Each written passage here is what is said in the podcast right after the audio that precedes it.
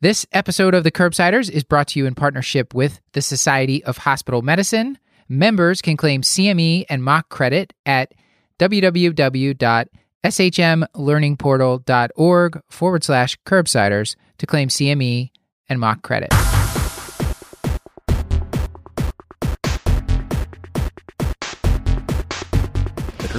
For entertainment, education, and information purposes only, and the topics discussed should not be used solely to diagnose, treat, cure, or prevent any diseases or conditions. Furthermore, the views and statements expressed on this podcast are solely those of the host and should not be interpreted to reflect official policy or position of any entity aside from possibly Kashlak Memorial Hospital and affiliate outreach programs, if indeed there are any. In fact, there are none. Pretty much, we aren't responsible you screw. Uh, you should always do your own homework and let us know when we're wrong.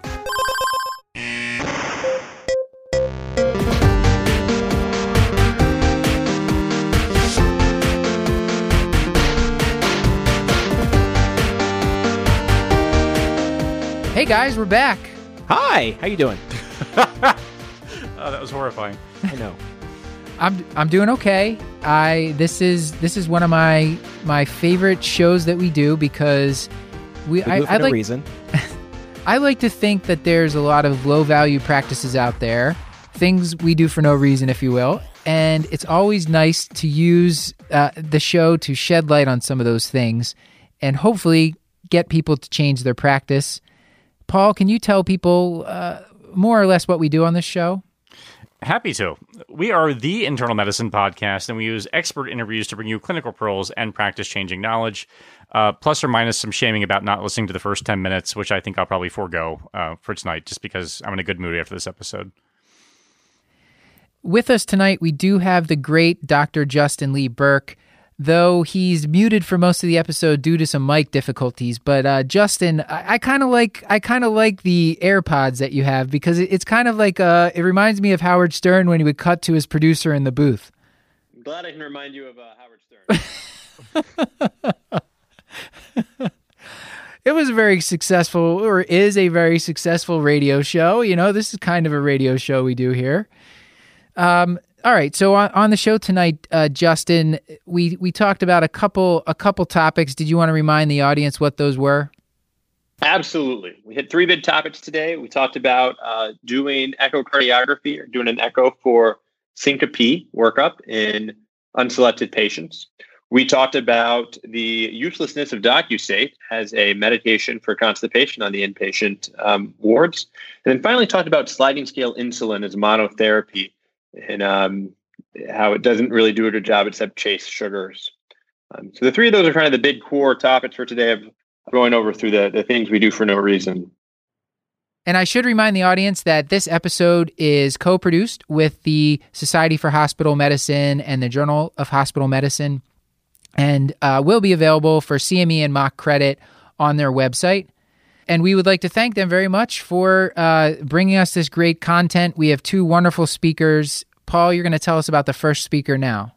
Sure, happy to. I'm going to tell you about Dr. Tony Breu. Dr. Tony Breu is an assistant professor of medicine at Harvard Medical School and a hospitalist and director of internal medicine resident education at the VA Boston Healthcare System. His research includes no value care, also known as things we do for no reason. He is also core faculty at the Harvard Center for Bioethics, where he is a course director and co-course director of a number of classes. He's also I, I this he didn't send this along with his bio, but also notorious or I should say famous for his spectacular tweetorials. He's probably one of the best followers on Twitter if you're interested in medical education. And he's at uh, Tony underscore breu for the interested. Also, he's a returning guest. He was on a, a prior Hotcakes episode, I think sometime back in maybe November 2018, something like that. Sure. Peabody Award winning. Our second guest is also a returning guest, Dr. Lenny Feldman. He is the founder and program director of the Johns Hopkins Combined Internal Medicine Pediatrics Urban Health Residency and the Osler Internal Medicine Urban Health Primary Care Track. He graduated from Brown University, received a medical degree from the University of Maryland School of Medicine. He completed his internship and residency in internal medicine and pediatrics at the University of North Carolina. He's the editor in chief for the Society of Hospital Medicine Consultative and Perioperative Medicine Essentials for Hospitalists and a deputy editor for the Journal of Hospital Medicine, where he's the editor of the series Choosing Wisely Things We Do for No Reason. His research is focused on resident and provider decision making, and he is a leader in medical education, program development, and high value care. It's an absolute joy to talk to both of these returning guests, so I can't wait for you all to hear it. Did you guys hear about the guy who took docusate? He couldn't give a crap. Uh, are we I have a feeling that- that's that's a Stuart original. I feel pretty strongly. that's one he just came up with on the fly. Just came right on out.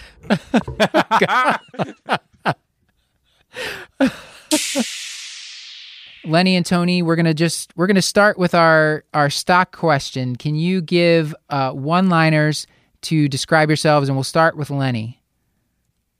Sure. So I'm a 46 year old med peds doc and now a new father uh, who used to have hobbies and now I don't. You- So- oh, the so- old you is dead, and the new you has no hobbies. Yeah. Hobbies so- have you sacrificed? Yeah, th- there's been a well, there's been a lot of things that have died in in the last eight months. Um, so when when I was last on Curbsiders, uh, I was talking about my love for the Defenders and all those Marvel shows on Netflix, and Oh, yes. now they're all gone. Yeah. They've they've all been canceled. It's going to be replaced which with like worked- Mickey Mouse and Dora the Explorer and whatever else is hip these days. Yeah, and it's perfect because I can't watch them anymore anyway. Tony, what about you?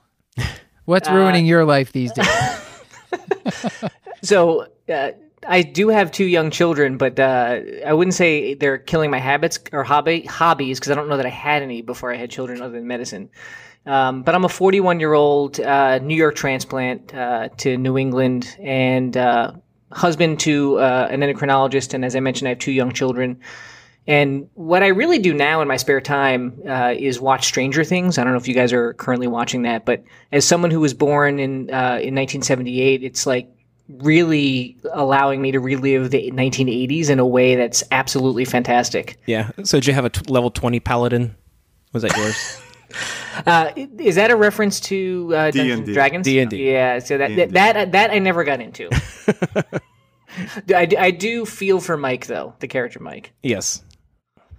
All right, so you that that was that your pick of the week because that's That kind of where we're pick of going the week. next. All right. Oh, yeah. But Stranger You Things was, stole was your pick of the week? Really? No, Lenny, you said you had nothing that you could do because you had a child.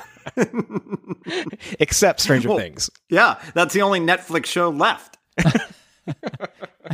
He's been sneaking in between diaper changes and bottles. He's been uh, sneaking Stranger Things. Well, I, I watch it with my four year old, uh, and we just cover her eyes whenever is necessary. So the whole show? She refuses to go to bed. You're really selling the parenting thing to the whole audience that doesn't have kids right now. Well, Paul's not even on the call. oh, go ahead, Lenny. Le- yeah, Lenny. Sorry, I'm I'm being rude. What is your pick of the week before Oh, we no, go to no, I- Stuart? I, I was just going to to point out that it's clear that Tony is also not a pediatrician, uh, ju- just an internist, Why? Because he's letting Wait. his kids stay up? and watch Stranger Things at the age of four. Yes, that would be the, the correct answer.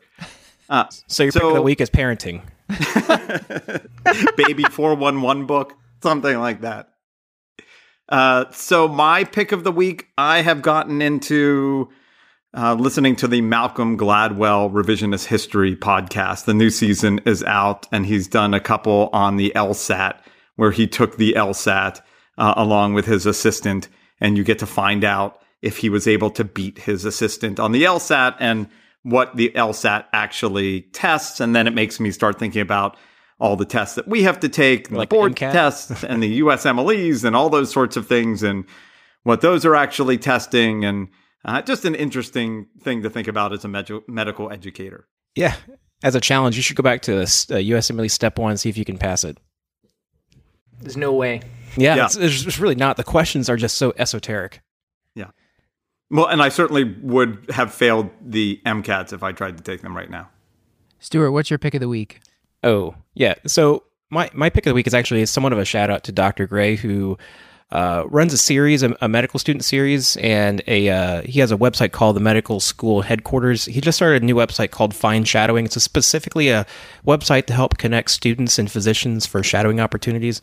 Um, he's specifically looking for staff physicians to sign up who are interested and uh, to have medical students shadow them, specifically in like private practice settings that they wouldn't otherwise have exposure to. Can you say again what it was called? It's called findshadowing.com. My my pick of the week is going to be a podcast. Uh, I've recommended the podcast before, but I'm recommending a specific episode. This is the Knowledge Project podcast by Shane Paris Parrish, Shane Parrish, and uh, he had on a social psychologist named Jonathan Haidt, who uh, he works at, I believe it's NYU, and he's written written some books. And he t- the the discussion was talking about parenting, the use of social media in kids and teenagers, and the epidemic of anxiety and depression, suicide, cutting behaviors that's going on. He talked about like coddling kids versus free range parenting uh, to me at this point in life it was just very interesting and he, and he also talked a lot about the kind of the behaviors of social media and how people get attacked on social media for this like call out culture I, I found it really interesting i think a lot of people if you hang out on med twitter or if you have kids you, you would definitely find this interesting very enlightening and this guy is an absolute expert knows all the literature and was kind of teasing what will be coming out uh, in the future like what we'll know so I highly recommend that. Yeah, one of my favorite books I read in the last 10 years is uh, Jonathan Haidt's The Righteous Mind. I, and I think one of your prior guests recommended it as a pick of the week. It's an absolutely phenomenal book. Can I just ask, uh, what age will everybody let their child have a smartphone? it, oh, man. Jeez. Between between the two of you, Matt and Stuart, how many kids do you have? I've got five. He's got four. Uh, yeah. Uh, so so what uh, Jonathan Haidt was recommending was that he he said basically don't let them on social media. Uh, didn't really comment on the smartphone. I mean, like if I think I'd be okay if my kids like playing Minecraft and things like that. But I, I think keeping them off social media. He was recommending age 16, with which I imagine is a just uh, would take heroic effort to it, do. Yes, yes. But he said that that's where a, a lot of like they're just not mature enough their brain's not developed enough and just mm-hmm. he thinks it's like just tremendously dangerous to to have young kids especially young women on yeah on social media at that age if I could keep them away from smartphones till they're 25, that would be best, honestly. Because it does, even when they're 16, it's I, I have seen too much. Let's see if we could bring in Paul Williams uh, and see if uh, his audio is working now.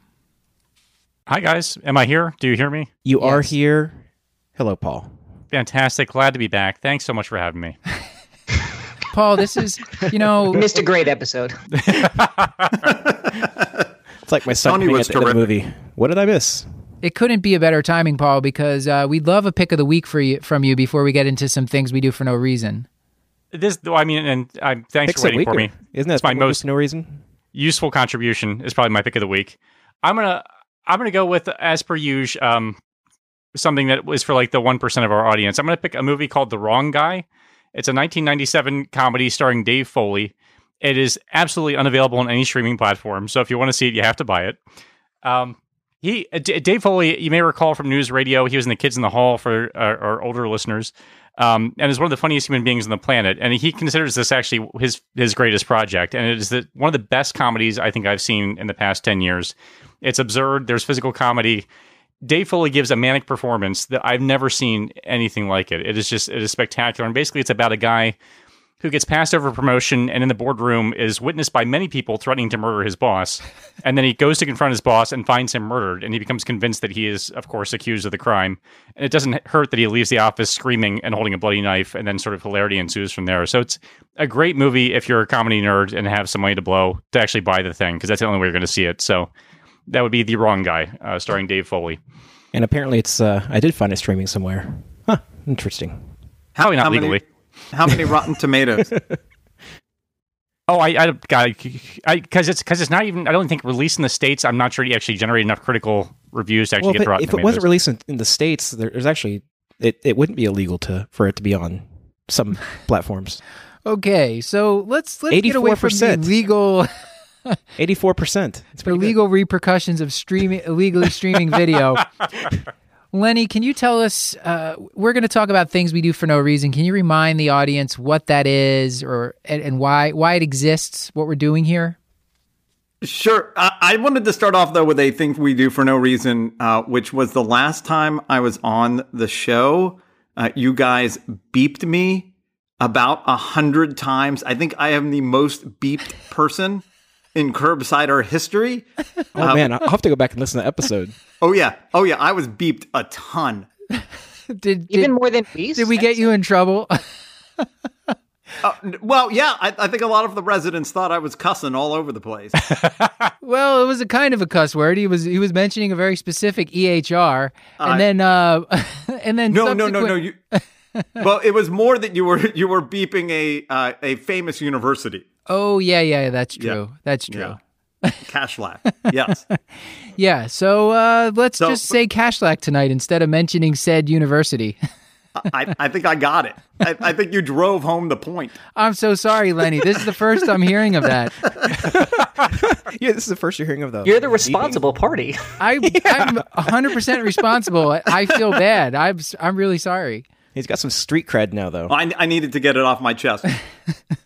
Okay, so on to things we do for no reason. Yes, so real things that we do for no reason. So this started in 2012. I started giving talks at the Society of Hospital Medicine annual meeting, and it turned into an annual talk, covered about three to four topics each time I did the talk. And then in about 2015, I was able to convince Andy Auerbach, who was the editor at that time of the Journal of Hospital Medicine, that we should start this as a series in the Journal of Hospital Medicine. And so we had an editorial talking about the series in October of 2015 and then have been producing these things we do for no reason articles ever since. And the basic idea is these are, in terms of high value care, this is still the low hanging fruit of high value care. These are uh, issues or topics or diagnostic studies or medications, whatever you whatever you want that have no evidence behind them, don't help our patients whatsoever, and are things that we should really just get rid of for the most part. Uh, so this is not trying to compare this thing it works well and this thing may work about as well and which one costs more and that that we're not getting into the minutia there those gray zones. This is stuff that just doesn't help anybody that has been handed down from generation to generation and we just keep doing it. And I think the most important part that hopefully people get out of this is not the specific things we talk about, although they're interesting. But what hopefully people get out of this is that they become a little skeptical about what they're learning and they question what they're learning. And they begin to say, you know, maybe some of what I'm being told, it's, I'm just being told it because that's what my teacher was told. That's what my attending was told. And so they're just passing it down without having really thought about it. So hopefully we get people to think. We call that ABM, attending based medicine. Stuart, would you like to read our first case? Sure. It'd be wait, wait. Which one's Echo. our first case? Oh, Echo. A 57 year old female presented to the emergency department after a syncopal episode. She had just eaten a wonderful dinner when she slumped over and became unresponsive. She regained consciousness 30 seconds later and quickly returned to baseline mental status. She denied any chest pain, shortness of breath, or palpitations. Her medical history included hypertension and hypothyroidism. Her medication regimen was unchanged. Vital signs, including orthostatic blood pressures, were within normal ranges. Physical exam, chest x-ray, CBC, chemistry, BNP, and troponin were all within normal ranges. That's it. You've you've been on the show before. Did you want to ask a follow up question? Uh, prompt our guest. So, before we move on, and I'm going to have to excuse myself for one second because my daughter is at the door and has no key to the house, could we please define syncope? I'd love to. So um, the 2017 ACC-AHA guideline has a, actually a really nice definition, and so I'll I'll kind of read it semi uh, verbatim. Uh, so they say it's a symptom, and I actually kind of like the fact that they they include the fact that it's a symptom. So it's a symptom that presents with an abrupt, transient, complete loss of consciousness associated with an inability to maintain postural tone, with rapid and spontaneous recovery. And what's interesting is they don't include in the definition that it's uh, from cerebral hypoperfusion, though they do comment that that's the presumed mechanism. So it's a slightly different definition than the one that I have typically taught, in that it includes the fact that it's actually a symptom, uh, not uh, in and of itself really a diagnosis. uh, and that the presumed mechanism is cer- cerebral hypoperfusion. That's from the 2017 ACC AHA guidelines. Tony, so you've def- you've defined syncope. Now, what is the rationale? Like echoes, working in the hospital, it seems like everybody that has syncope gets an echo, and uh, we wouldn't be talking about it if that were the right thing to do. So, but why why do people think that's the right thing to do? Um, so, so before I answer that question, I just want to be clear. When we're talking about you know a thing we do for no reason, what we're talking about here is echo for um, unselected patients with syncope, right? So there's clearly going to be patients in whom an echo makes a lot of sense. And just as you said, Matt, I, I think what happens, unfortunately, and I see this when I uh, pick up patients in the morning admitted by a night float resident, you know, a 57 year old like this patient, you know, automatically as part of the plan is echo without really thought to what am I looking for. Right. Um, so there's really two flavors of things that we're looking for with an echo. One is structural heart disease, and I'll give examples of that in a moment. Uh, and the other is risk factors for other causes of syncope. In, in particular, there it's reduced EF because patients with reduced EF are at risk for VTVF. Um, and I, I, frankly, I, I don't think there are many house staff or many attendings even who are necessarily saying, you know what I'm going to do? I'm going to get an echo to look for the, the reduced EF because that might be predisposing to v, VTVF. I think most are looking for structural heart disease. Things like severe aortic stenosis, uh, HOCM, obviously very rarely an atrial myxoma, uh, and then a few other things: pericardial effusion, uh, severe enough to cause tamponade. Um, uh, there are some cases of pulmonary arterial hypertension that can cause syncope, and then you might even see some uh, uh, clues to a pulmonary embolism. But frankly, on that list, I think most of the time we're looking for aortic stenosis. I- At least in my experience, that's that's what I'm looking for. So how how often are we ordering these right now, though? So, i as you might imagine, it really depends on the study you look at. It depends on, on the population um, that's included in the cohorts. Uh, it's pr- probably, uh, I'll speak from my experience. It seems like ha- about half. And that's not unpublished, that's just firsthand experience. Uh, the studies that were quoted in the article that we're talking about tonight uh, had ranges anywhere between 30 and 90%. So, you know, huge variety. And again, that kind of gets to the idea that it depends on the cohort you're looking at. Um, some, uh, what's interesting is a more recent study from 2018 that kind of looked at all admissions with a diagnosis of syncope, and, and they used the, Nash, uh, the nationwide inpatient sample database. So it's a huge database. And the rates are actually far lower. It's on the order of 5 to 7% uh, of patients with an admitting diagnosis of syncope had an echo. But what's curious is um, I would have expected that number to go down from 2001 to 2014. It's actually gone up from 5% to 6.8%, which, uh, again, I, I kind of felt like people were beginning to clue into the fact that we don't need to do echoes in everybody, but this suggests that that's actually not the case. Why do you think that is? Uh, part of me wonders if the electronic medical record has made it a little bit easier to order an echo. Uh, and the availability of echoes in the hospital setting has probably increased from 2001 to 2014. I, I bet you now you can get one more easily than you could 15, 20 years ago. Well, it seems to me, you know, in terms of, you hate to admit this, but there are certain diagnoses or admitting reasons that, that you see and you just kind of go, oh God, here we go. Um, and I feel like syncope is one of those things. So I feel like the echo represents almost kind of a quiet desperation because it feels like so often you do the million dollar workup and just kind of nothing really comes back localizing. Do you have a sense of how often the echo is sort of actually, well, not even the echo, how, how often do you actually find sort of a definitive diagnosis for syncope um, after someone's admitted for it?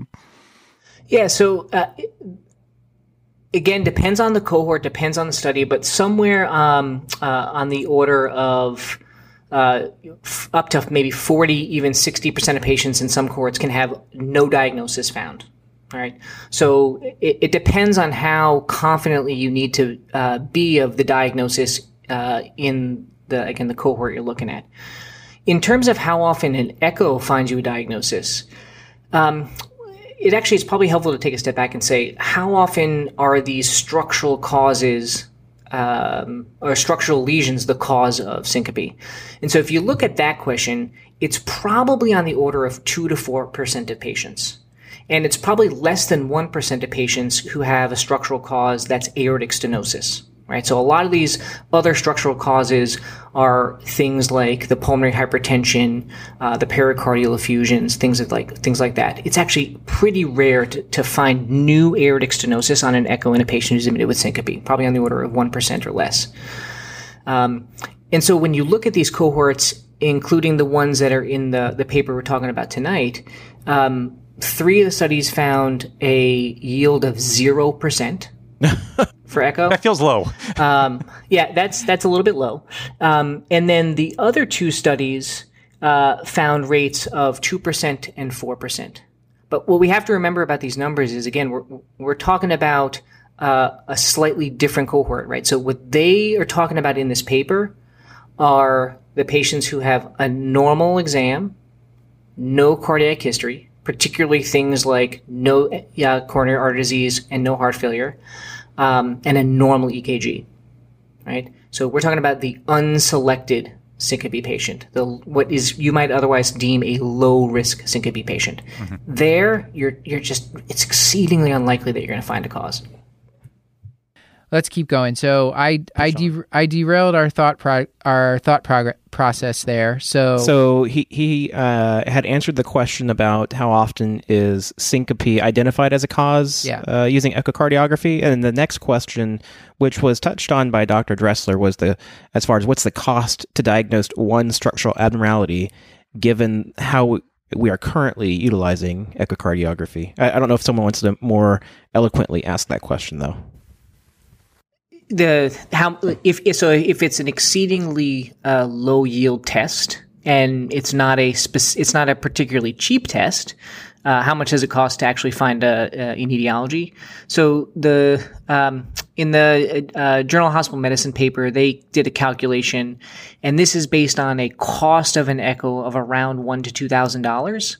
Um, they determined that it would cost between sixty and one hundred and thirty-two thousand dollars uh, to make one diagnosis Yeah. uh, using using echocardiography, and that's um, that seems about right. I mean, and I, I think the the cost figures. I forget the website they actually used, but I checked it out, and it and it, and it was again, it's not. Um, a recommended cost. I believe that these are numbers that are uh, uh, for what a patient might be charged uh, for an echocardiography because I don't, I don't know that it actually costs a thousand to two thousand dollars to perform the echo.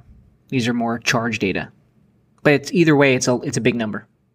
Tony, I, I I just wanted to add in that I don't think that in those studies that we found any patients who had severe aortic stenosis who people didn't think had some sort of valvular problem to begin with. That usually Right. what people were finding was maybe a low EF that they didn't expect, but otherwise they weren't finding the occult severe aortic stenosis that somehow everybody missed on exam. Yeah. So so in one of the studies, probably um, one of the ones that sort of lays it out a little bit more clearly. Um, y- y- you know, what the kind of diagnoses they found were things like, uh, again, pericardial effusion, um, pulmonary hypertension, uh, aortic stenosis. But actually, all those diagnoses were made in patients who were not low risk. Those were in patients who had an abnormal EKG, an abnormal physical exam, or some uh, historical feature that suggested an echo made sense. And so yeah, I think it's really about risk stratifying the patient at the time of admission. Uh, this is is kind of makes sense, right? Um, but it's often not done. We say, well, you know, echo is non-invasive. It's just a little ultrasound. Let's just get it on everybody. And the reality is, it, it's not necessary. And, and there's a, uh, uh, I don't know of any data, and Lenny, I'm not sure if you do, about um, uh, length of stay associated with echo. But even though it's a more easily obtained test now, uh, there are probably patients who stay in the hospital an extra day awaiting an echo, uh, or are admitted on a Saturday and stay till a Monday awaiting an echo. And so, uh, again, uh, Lenny, I'm not sure if you're aware of length of stay data, but I suspect there there could be a difference based on those sorts of events. So I am not aware of any data uh, to that effect, but I wouldn't be surprised by that either. Certainly, have had a lot of patients who have stayed to get that echo that you said. "Hmm, did they really need that? Exactly. But I also wonder what kind of downstream sort of unnecessary workup happens as a result too. Like if you get the echo because you're looking for you know rip raging aortic stenosis or wildly depressed systolic function, and you find end up finding like a, a little ditzel or a doodad or sort of like a mildly depressed systolic function or something that you don't quite know what to do with, and then you're sort of committed to working that up um, ad nauseum too. Yeah, absolutely. I, I had a patient uh, at Kashlak recently who um, was admitted. I don't think he was admitted with a diagnosis of syncope, but nonetheless, he got an echo and he had a borderline EF, no symptoms of heart failure at all. And we were like, "What the heck do we do with this?" And we were actually kind of flummoxed. I- incidentalomas are found everywhere, right? Absolutely. Stuart, did you want to did you want to mention anything about carotid massage? I think you had some some info there. Well, no, it, it was it was more of a question of uh, as far as if you if a patient presents with uh, a new onset syncope, let's just go through like briefly what your workup would look like. So for uh, a patient with syncope without these risk factors, Exactly. You've got Yeah. you know normal EKG. Uh, history exam is relatively unremarkable. What what does your workup look like? Uh, so for many of these patients, uh, it ends there. Uh, you know, you're going to get a, you know, this patient had a CBC, so they, they're not severely anemic. Um, I'll say that the, the utility of telemetry in all admitted patients is probably not high. I can maybe count on one hand the number of times telemetry has revealed something, but I do put most of my patients on telemetry who are hospitalized with a diagnosis of syncope. Uh, but this patient you might observe for 24 hours, and they have a pretty good story for uh, a uh, neurocardiogenic or vasovagal syncope, and then you discharge them. So I'm not sure what the, the four of you guys do routinely, but um, uh, you know certainly head CTs, carotid ultrasounds, uh, tilt table tests. I've never ordered one of those. Um, and you know, Matt asked Stuart about carotid sinus massage. I, I have not done that as a routine modality in, in, in these patients. So I probably order pro BNPs more often than I need to on these patients. I, I feel like it's a cheap way of getting the same information that I'm often getting an echocardiogram for. And that's if I'm in any way worried that the patient might have a low EF.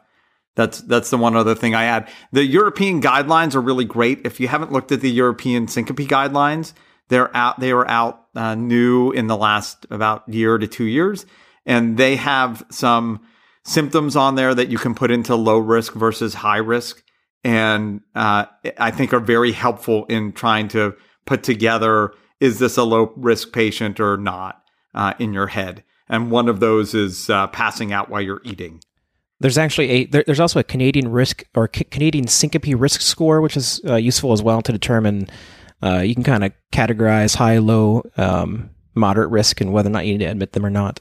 But You know, to Lenny's point about a BNP, I think there's a little bit of emerging data about the use of uh, markers like BNP and troponin as a way to um, be more confident that a patient is low risk and does not need um, uh, echocardiography.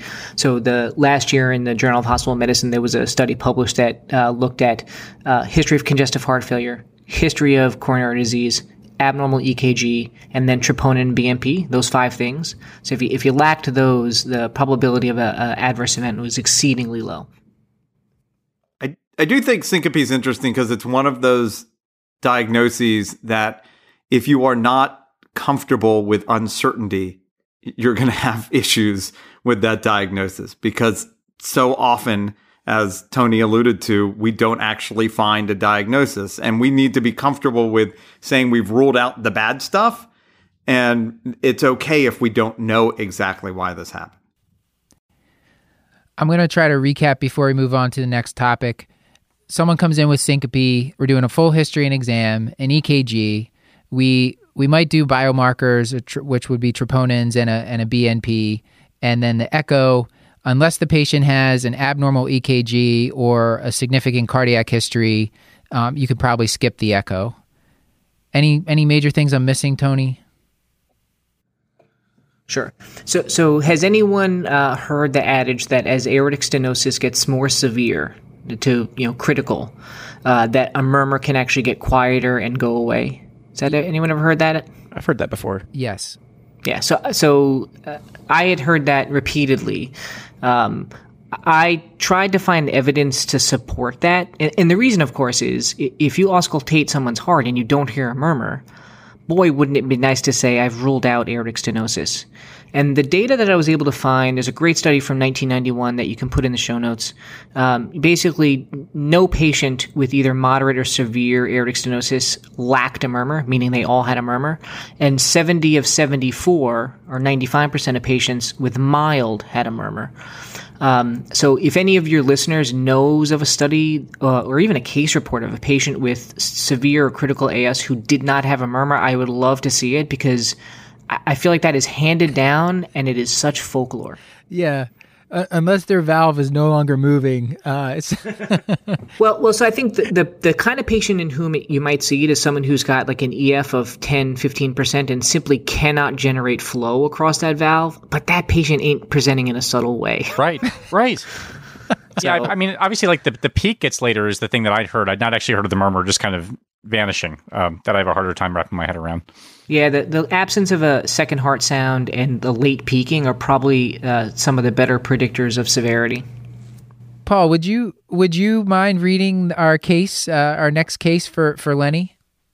Happily, are we, we're doing a docusate? Yes. Yes. Oh, you don't want to have a favorite child, but this one's great. Um, this is so for It's this a gift case, to keep on have, giving. Uh, an 80 year old female, no significant past medical history. She presents with a mechanical fall.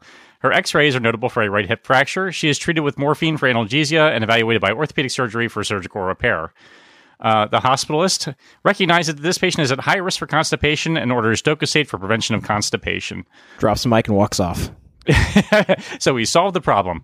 So I, I guess we've we've all used it. We've all prescribed it. We all know what it is. I guess Lenny, can you just at least start with a background of how Docusate came to be one of the most wildly popular um, laxatives that we have, or I guess I can't even really call it a laxative, but sort of um, stool facilitator. Yeah, so it's classified actually as a detergent or a surfactant or softening or wetting agent. It has a lot of different names. Uh, basically, the idea is uh, you give them the docusate and then they're going to absorb water more as the stool goes through the colon. And so that's supposed to soften up the stool and then it must be easier to come out that way. So, uh, you know, where this came from, why it became so so popular, I, I don't know if I can give you that answer because there's just so little data that showed that it worked then I'm not sure how it got out there. There's got to be some story of how this was marketed. Uh, Big that- pharma. yeah, big, absolutely. But somehow it it even got to the WHO, who said, you know, the World Health Organization, who says it's an essential medicine. It's amazing. It's got its, it's, Yeah, good it's- for them. Yeah, it's written on, on a, one of the JAMA patient pages that we should be taking it. It's everywhere. Oh wow. Um, a- and so it's it really prescribed a heck of a lot. Um, there was a study out of McGill University in uh, Montreal. Docusate, not surprisingly, the most frequently prescribed laxative. Uh, it is 64% of the laxative medication doses that they give there at McGill. Uh, it about a patient's averaged about 10 doses of Docusate per admission Oh. across 17,000 admissions. And then 50% of those patients were discharged on Docusate. They thought it cost them about $60,000 per year uh, for the Docusate that they were prescribing, about a quarter of that from the medication itself, and then all the other expenses of labor and administration. So it's used a heck of a lot in Toronto. 15% of all hospitalized patients are prescribed at least one dose of Docusate. I I would say the same thing is true at my institution. I'm sure that is true at Kashlak. It's probably up at 25, 50% at Kashlak. Uh, and then one third in, in this Toronto study, one third of all new inpatient prescriptions were continued at discharge. So we are starting this medication, and we'll, we can go through the data about whether this works or not. But we are starting this medication in lots of patients, and then we are continuing it when we send them home, uh, and uh, either as a PRN or or not. We should like uh, put a uh, say something just ridiculous like DocuSate causes autism. Just walk off. can can I uh, at my own institution, which uh, I will uh, not name so that I don't get beat. my own institution, it's 165,000 tablets a year. 165,000 tablets a year of Not the capsules? uh, of or capsules of 100 milligram, uh, and that's so that's about 450 a day of DocuSate. So, what are the harms of uh, giving DocuSate? What, what's other than the cost? What are the harms? And autism. Soapy stools. so we we've got Stuart's bad science going on uh, over there. Uh, I wish uh, I, I could say it's something as bad as that. Although I, I think in some ways it could be right. So you start this uh, patient who actually is at risk for having constipation on DocuSate that is not going to help her, and you expect it to do something, and then you wait and you wait and she waits and she waits and she does not move her bowels. And finally, day three, day four, she's not feeling very well. And we say, actually, maybe we should give her a medication that really works. So we've given this medication that granted doesn't cost very much at our institution. I think it costs three cents per capsule. It's cheap, but it doesn't do anything for the patient. And then we've wasted time uh, when we could have been giving the patient a medication that actually works, which I think is what we're supposed to be doing for for our patients who were worried about having constipation. People also say that it has a bad taste. It's another medication among the many medications that someone is taking. So if they are deciding that they're going to take their Docusate uh, over their Carvedilol, that's probably not a good idea. And and then of course the nurse is giving this medication twice a day. And that, that's 450 pills at my institution. Uh, so they're giving whatever, 220 of them, uh, 25 of them twice a day. That's time that they're going to the Pyxis, getting the medication, going to the patient. This is your DocuSate. This helps with your constipation. And then to get nothing out of it, uh, th- that doesn't seem to be uh, like a medication we want to be giving. So the the evidence for this this medicine, you kind of you kind of teased it. I mean, the the gist that I got from this article was that uh, there were some very low quality studies in either the 50s or the 60s that that said maybe it works, and then more recent and but they were very few patients. And then more recently, in the past like 20 years, there was one or two studies with more patients that were probably of better quality that really didn't find any benefit from giving DocuSate versus placebo or just kind of in addition to normal bowel regimen. Is that a fair statement, or did you have other? Is there more nuance to it than well, that? Not really, but can, can I walk you through this? So yes. we're giving 162,000 of these a year at my institution. Here are the number of patients who were in the studies. Right. And there's about seven of them. You ready? Yeah. The first study, 15. The next study, 34. The next study, 46, 12, 15, 170, and 74. Right? Yeah. A medication. Sound like cardiology is, studies. exactly. a medication that is given all the time, yet there is very uh, small numbers. And that first study, that one in 1968 that had 15 mm-hmm. patients, that was supposed to be a randomized controlled trial, in the end, they ended up excluding 19 patients because of placebo effect.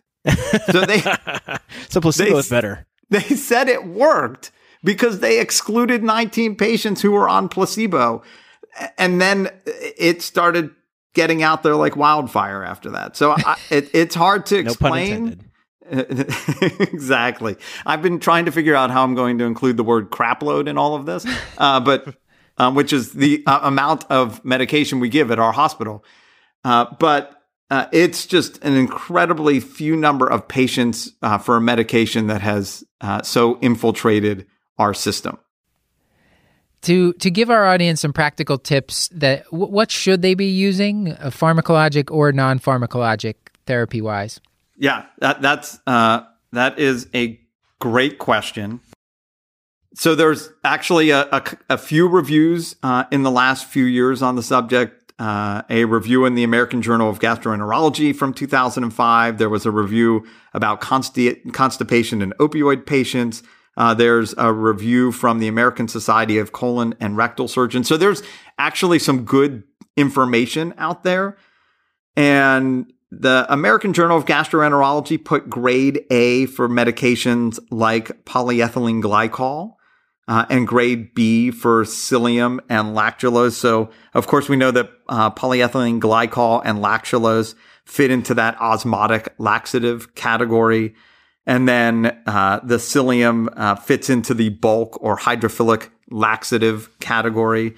Uh, and then we talked about the surfactant or softening or wetting, which is uh, wetting agent, which is docusate. And then, of course, you have the peristaltic stimulants, the Senna kind of medications that we we think about. But so the ones that are studied the best, I think, are the ones that we see used really often by GI, particularly to clean out patients because they actually clean out patients and they treat constipation. Uh, and those are those medications uh, like polyethylene glycol. And then you have the the newer kids on the block, which um, uh, I think likely help as well. The the medications for uh, the opioid uh, constipation. Uh, but for your run of the mill constipation, I think the medications like polyethylene glycol and ones like that that are over the counter are are great medications for this. One of the one of the articles that I was reading, I can't remember which one, was just making the point that the the newer agents they they work, but they haven't they're, but they're more expensive and they haven't necessarily been studied head to head with some of the older agents that we know that they work. So just kind of hanging that out there. So I, I think there's a lot of reason to to use the older like tried and true agents before you get not not DocuSate, but the rest of them. right. and uh, there's a there's a nice article from Mayo Clinic Proceedings from 2019, and they they pretty much list like uh, in addition to the ones that that you mentioned, Lenny, like bisacodyl and Senna as stimulant laxatives are, are other kind of cheaper agents, cheaper options that you can use.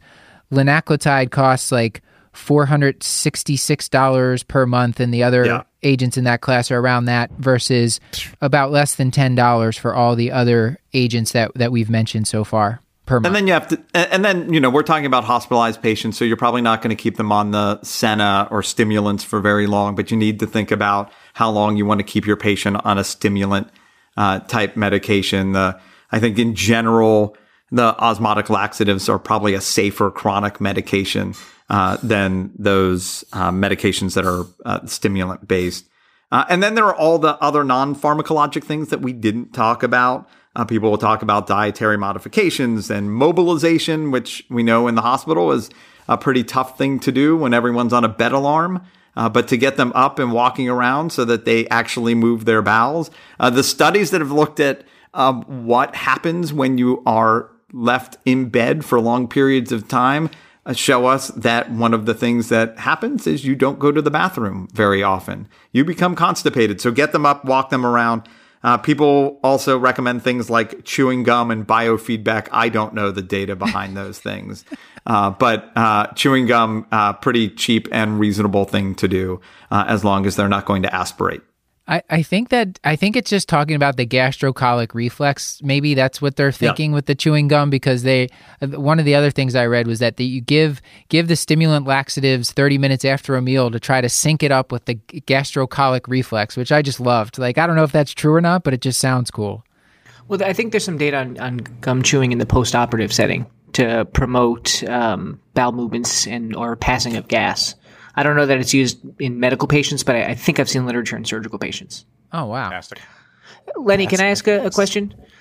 Um, sure. So, so, this strikes me as the sort of thing that, um, yes, there's harm in delay of appropriate therapy, but um, I wonder if this is something that requires a system level change.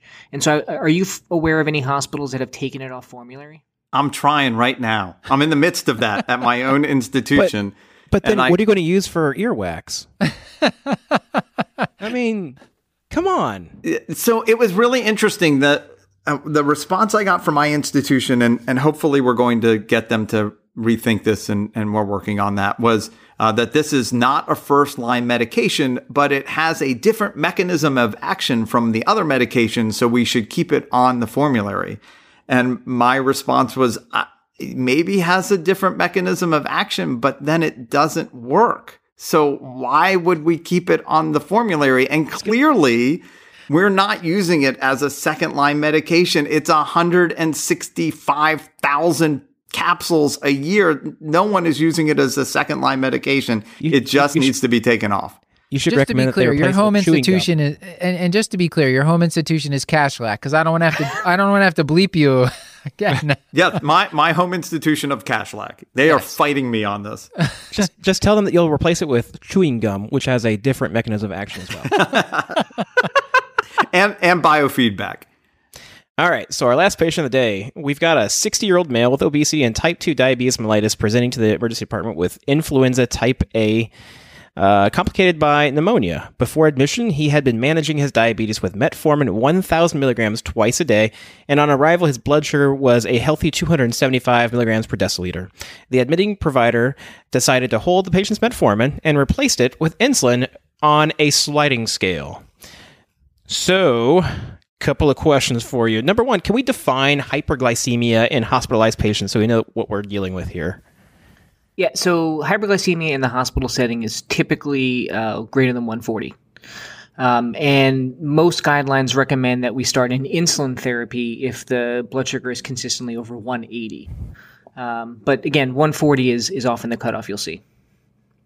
So, so this patient clearly yeah, meets that uh, criteria. And so, before we, we start dicing away at what at uh, the orders that were placed by this poor provider, can you tell us what sliding scale insulin is? Sure. So, um, sliding scale insulin is um, short acting insulin uh, administered three, usually four times a day. So, before each meal and then uh, close to bedtime. And it's uh, administered in reaction to an elevated glucose. And the higher the glucose, the more insulin is administered. And you know, it, this is we're recording this uh, the second week of July. Um, I suspect just about every new intern, if they've been on an inpatient rotation, has probably ordered some version of this. It's a very, very, very common inpatient order. So they're doing the right thing, right? and and uh, so so a correction dose uh, uh, insulin, um, and there's a lot of uncertainty about the terminology. But what we're really talking about, if we're talking about this as a thing we do for a reason, is sliding scale insulin as monotherapy. Right. So giving uh, a short acting short acting insulin before a meal, uh, if you're also giving bolus, that is recommended by endocrinology and diabetes societies. What we're talking about tonight is monotherapy, short acting or regular insulin monotherapy. I, I guess the follow up question is why is this such a prevalent practice? So I think to understand that, uh, it actually helps to understand a little bit of the history as to how we got to where we are. Um, this will be brief, but it actually does require us to go back to the, the 1920s. Uh, so in the early 1920s, uh, Banting and Best uh, discovered insulin, gave insulin, changed the world. Um, and this was regular insulin, right? So what we talk about regular insulin, we're talking about the insulin that was discovered and used uh, back in the 1920s. Um, and it wasn't until the 70s or 80s that capillary blood glu- uh, glucose testing became available. And so what that meant, uh, and, and I'll say uh, doing like a, a serum blood, glu- glu- blood glucose test was extremely labor intensive. Right. So for about 50 years, from the 1920s up until the 70s or 80s, we had to use surrogate markers for glycemia. And what we used was the urine right? So if you remember the um, uh, the the maximal concentration of glucose that can be delivered before you start spilling glucose is 180 milligrams per deciliter. So if a diabetic in the 1940s or 1950s noticed that there was urine uh, glucose in their urine, that meant their blood sugar was over 180, and they would give some amount of glu- of uh, insulin. And if you look back to some of the textbooks from the 30s and 40s, uh, the sliding scales are fascinating because what they would recommend doing is mixing the urine with something called Fehling solution, which is just copper sulfate, and the urine would change color. Right? So a classic sliding scale from Joslin was something like five units for green insulin, 10 units for yellow insulin, and 15 units for orange insulin. Urine, you mean? U- urine. Sorry, yeah, yeah. So five units for green, five units of insulin for green urine, 10 for yellow urine, and 15 units for orange urine. Yeah. Um, and then in the 1980s, I think what happened was as capillary blood glucose uh, testing became available, we're like, well, we've been using sliding scales for 15, for 50 years. We're just going to keep doing it. And when I was a resident, it was actually continued to be regular insulin sliding scale, but I think most people now use the the more short acting or quick onset uh, Lispro and Aspart sliding scales. Uh, so to answer your question, Stuart, I think it's largely a product of this kind of thing being grandfathered in, right? There are some things that we've been doing for years that really never met the the, um, the test of evidence based medicine, like bridging anticoagulation, right? We've just been doing it forever, and so now it's our job to prove that it's unnecessary before we get rid of it. So, so what should we be doing instead? So, um, I think to answer that question, you kind of have to understand is there any risk of sliding scale insulin? Because I'll tell you what, you know, there's a couple different ways to answer that too. And I'll, I'll tell you that my answer is going to be slightly different, or one recommendation is going to be slightly different than what some of the guidelines say. But to, to understand um, uh, what we might do differently, we got to understand well, what is sliding scale insulin actually getting us? It's probably not getting us a reduction in uh, serum glucose because it's reactive, right? We're waiting for glucose to be elevated and then we're giving the, the medication. So there's no evidence to, to suggest it prevents hyperglycemia. Uh, and there's even some studies suggesting that patients who are on sliding scale monotherapy have more hyperglycemia compared to patients who aren't getting anything at all, uh, which seems kind of counterintuitive. Um, but th- this this data that I'm alluding to is uh, observational data from 1997. But nonetheless, um, it certainly doesn't seem as though we're reducing hyperglycemia. Um, and so the, the, the the question is: Is there something that we can do that does reduce hyperglycemia? And the the most um, commonly recommended therapy is basal bolus, right? So that's some long-acting insulin, uh, something like a glargine, and then a short-acting insulin on top of that. And I think most of your listeners have probably done that um, at some point, but I also su- suspect that most of your listeners continue to do sliding scale insulin monotherapy in some of their patients. So I'm not sure if that answered your question, Stuart. Are are there any patients for whom monotherapy would be the solution? Uh, yeah, I mean the short answer is yes. Yeah, and I think that the the main patient in whom monotherapy uh, makes some sense is the patient in whom you're particularly worried about hypoglycemia. Because unsurprisingly, uh, the more insulin you give, right, the greater your risk of, of hypoglycemia. And not every study that compares sliding scale monotherapy to basal bolus shows increased risk of hypoglycemia with basal bolus, but some certainly do. And when you look at meta analyses, and there have been a few meta analyses published in the last few years, there certainly is a trend towards more hypoglycemia if you have a basal uh, backbone. So, you know, if you've got someone who's brittle or who has shown a predisposition to hypoglycemia, that's the patient you want to be careful about.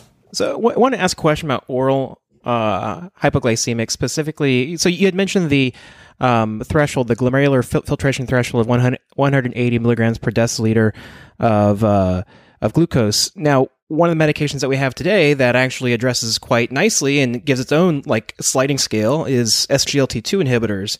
Is there any data about utilizing that as an inpatient adjunct or in lieu of insulin therapy? So- yeah, so you definitely can't use the Fehling solution method uh, of sliding scale if you're on an SGLT2 inhibitor because you're probably right. always going to be getting an orange urine and 15 units of insulin.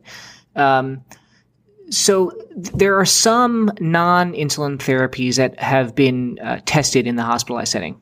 So exenatide, uh, uh, saxagliptin, sitagliptin, they've been tested, and I don't think they've been shown to be superior, but they've been shown to be similar to basal bolus.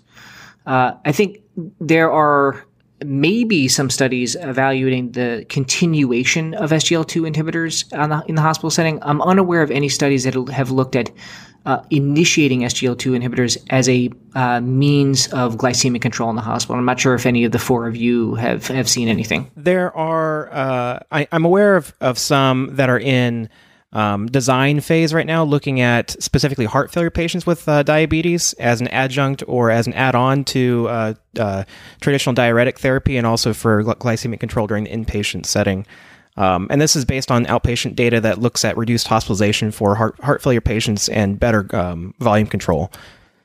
I think underlying the point Stuart's making about oral meds, it, there's been kind of whispers of this on Twitter, and I think there's been some stuff in the literature recently Mm-hmm. about like we're probably a little bit too Right. too conservative when it comes to using any oral medications for patients who are hospitalized. And the the 2018 ADA guidelines from diabetes care mentioned that like once the patient's kind of stable and they're one to two, two days out from discharge, you could you should consider restarting their oral medications.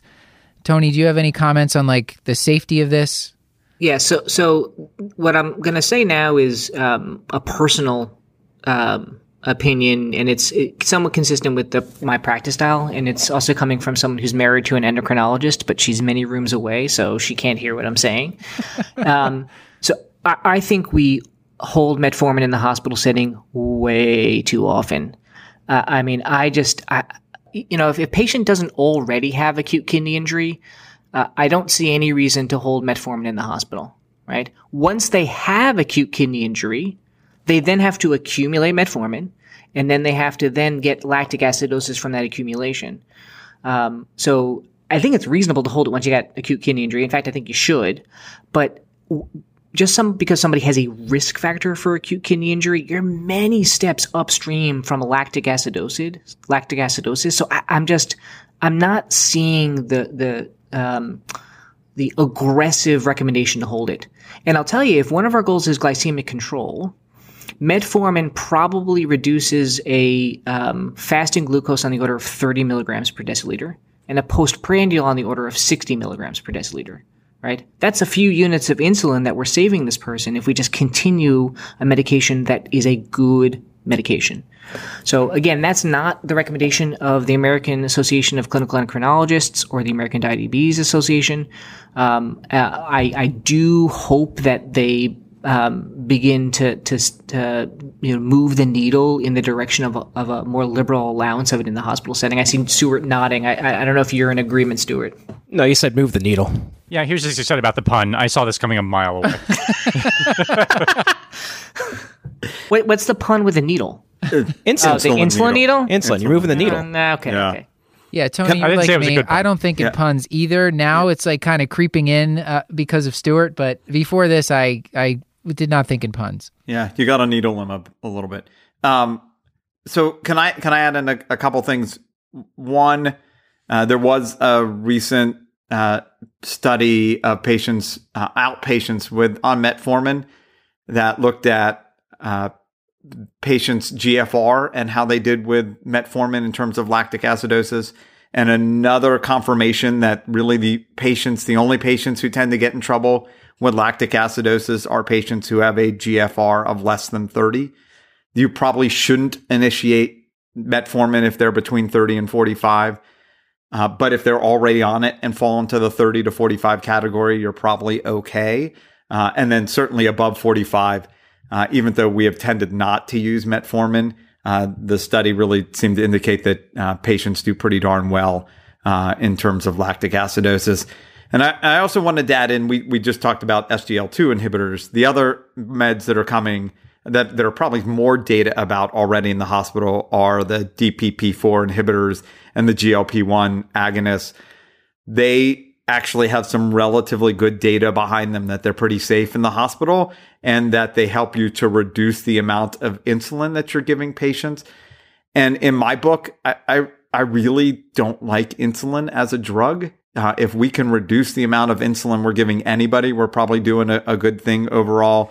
The DPP4 inhibitors, you have to worry about heart failure. You, you probably don't want to give it in the patient who you're treating for a heart failure exacerbation in the hospital. And the GLP ones, you have to worry a little bit about uh, the GI side effects if you were starting that, uh, and whether they're going to start vomiting on you in the middle of the hospital and what that means.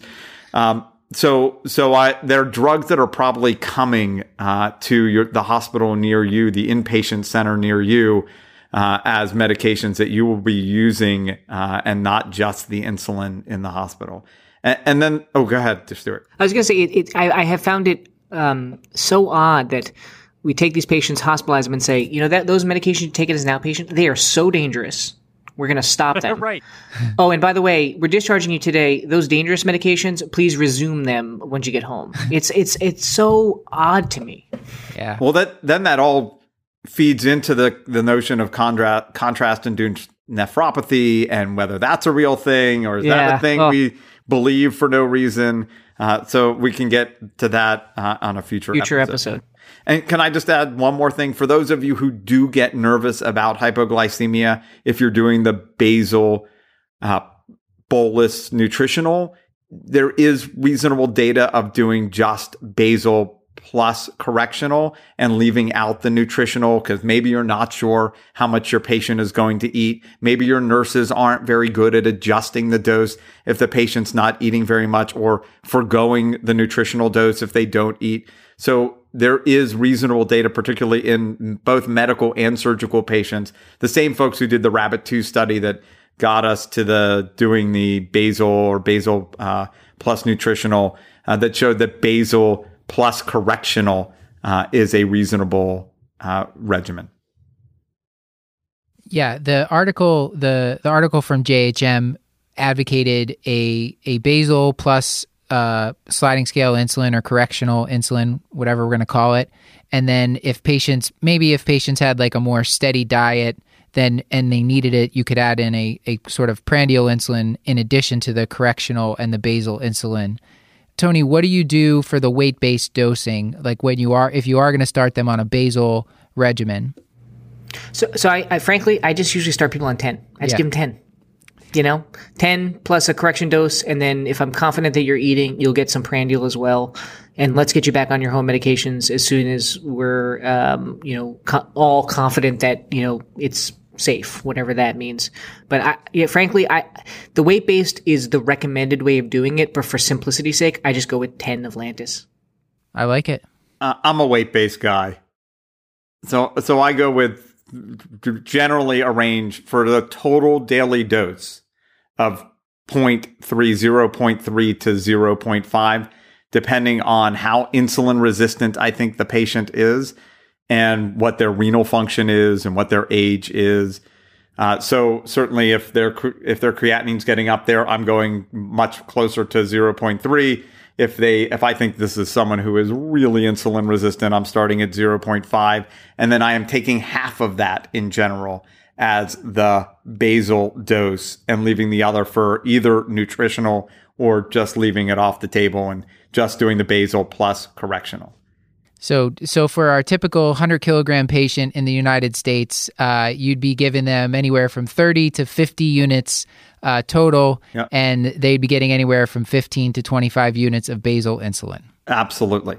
I like. and the the studies are uh, have borne out that that's a very reasonable regimen. Yeah, and and I, I think that is very reasonable. I, I have a tendency to err on the side of um, uh, trying to avoid hypoglycemia at all costs. So you know, the, if a, if the kind of patient Lenny's describing, I think absolutely, if you're if you're very concerned or there's evidence that the patient's going to be insulin resistant, they're going to need more insulin, no, undoubtedly. But they're probably on insulin as an outpatient then, mm-hmm. or you'd hope they would be. Dr. Williams, please. No, I'm scared to say what I do because I have endocrinology friends that listen to the show. So I, I, I'm going to say weight based for life. That's I'm a big fan of the weight base. That's what we should be doing all the time. And I would never ever just start 10 units because it's a round number, and that's what I do every single time. If I'm being honest. I, I just told my wife they were talking about hypertensive urgency again, so she can't somehow critique what I'm saying. Tony, Lenny, this is this was this was awesome. I I really I, I mean I I this felt like a lot of fun. I learned a lot by kind of researching, reviewing for it. Yeah, this this whole series is awesome. You know, I I I'm, I'm not I was definitely guilty of lots of the things that were that were in this just because I had been taught the wrong thing. So I'm so glad that you that you guys are doing this. And I just want to add, they are not to, not to butter your bread, but just so beautifully written too. Like they're just actually a genuine pleasure to read. In addition to being incredibly useful and practical, they're just they're beautifully done.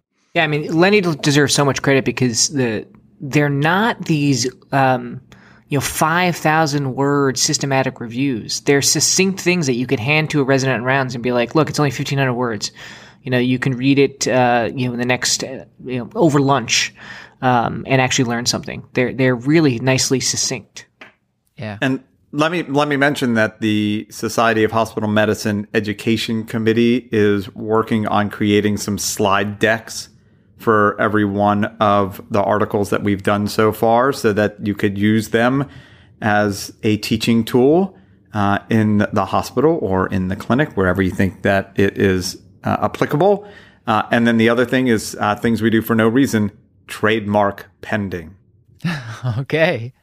Congratulations. he he already has a tattoo. now just wait for that sweet journal money to start rolling in. So. Everybody wants it. All right, gentlemen. A- any final asks or plugs that you'd like to leave the audience with?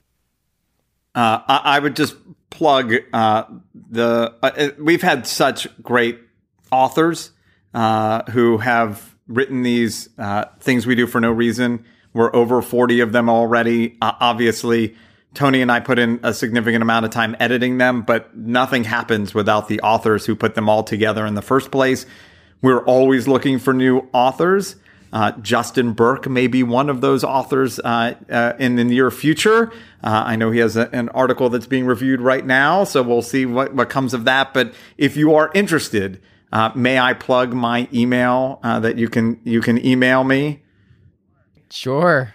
Yeah, I, it is fine. Uh, lf at jhmi.edu. Uh, we also have a things we do for no reason email, but that's not quite as easy to remember as lf at jhmi.edu. So if you want to write one of these and you have an idea, don't email us saying, uh, we, we can figure out an idea together. No, no, email us with an idea that you have of a thing we do for no reason. And then Tony and I will get back to you as to whether uh, we should keep moving forward with it. Yeah. And um, sort of on uh, along the same lines in terms of a plug, we really like to hear from uh, trainees. Uh, you know, I think the four of us are so far gone, we don't even recognize the things that we do for no reason anymore. We're just like, hey, this is the way medicine is. Um, I started to think about this when I was a resident, and um, this all derived from the realization that I was doing these things like ordering folates on every patient with anemia, and I didn't understand why I was doing it. Um, and I think it's the the new interns who are now starting to do these things, uh, and the junior residents who I really hope I, I start to uh, identify some of these things, start asking questions, and then email me and Lenny with proposals because we'd love to help them publish. And, and can I also mention I have recorded this entire show in my new cowboy boots. Excellent. this has been another episode of the Curbsiders, bringing you a little knowledge food for your brain hole. Yummy. Get your show notes at thecurbsiders.com forward slash podcast and sign up for our mailing list at thecurbsiders.com forward slash knowledge food to get our weekly show notes in your inbox. That's right, Paul, because we are committed to providing you with high value practice changing knowledge. And to do that, we need your feedback. So please subscribe, rate, and review the show on iTunes or contact uh, or contact us at or contact us at thecurbsiders at gmail.com. A special thanks to our episodes. A special thanks to our producer. Man, I can't do it. A special thanks to our producers for this episode, Justin et al. Uh, speaking of which, we just learned that Justin is recently unemployed, so if you have a spot on your team, please let him know. And to our social media team, Hannah R. Abrams on Twitter, Beth Garbs Garbitelli on Instagram, and Chris the Chiu Man Chiu on Facebook. Until next time, I've been Stuart Kent Brigham. Uh, let's just. Justin is not unemployed. Justin is very gainfully employed in a very short period here. He's just in. He's on hiatus. Yeah, come on. Would you like me to re record that? no, it's. Yeah. Got it. Justin will be can I say Justin Justin will be starting his first new job out of out of training very shortly. He is he is Oh. not unemployed. They He's grow up so fast. They do. So until next time, I've been Dr. Matthew Frank Watto. Berk. He's the Burkman Berk. I've been Dr. Justin Lee Berk. Flawless. And I remain Dr. Paul Nelson Williams. Thank you and goodbye. Good night, Paul. Good night.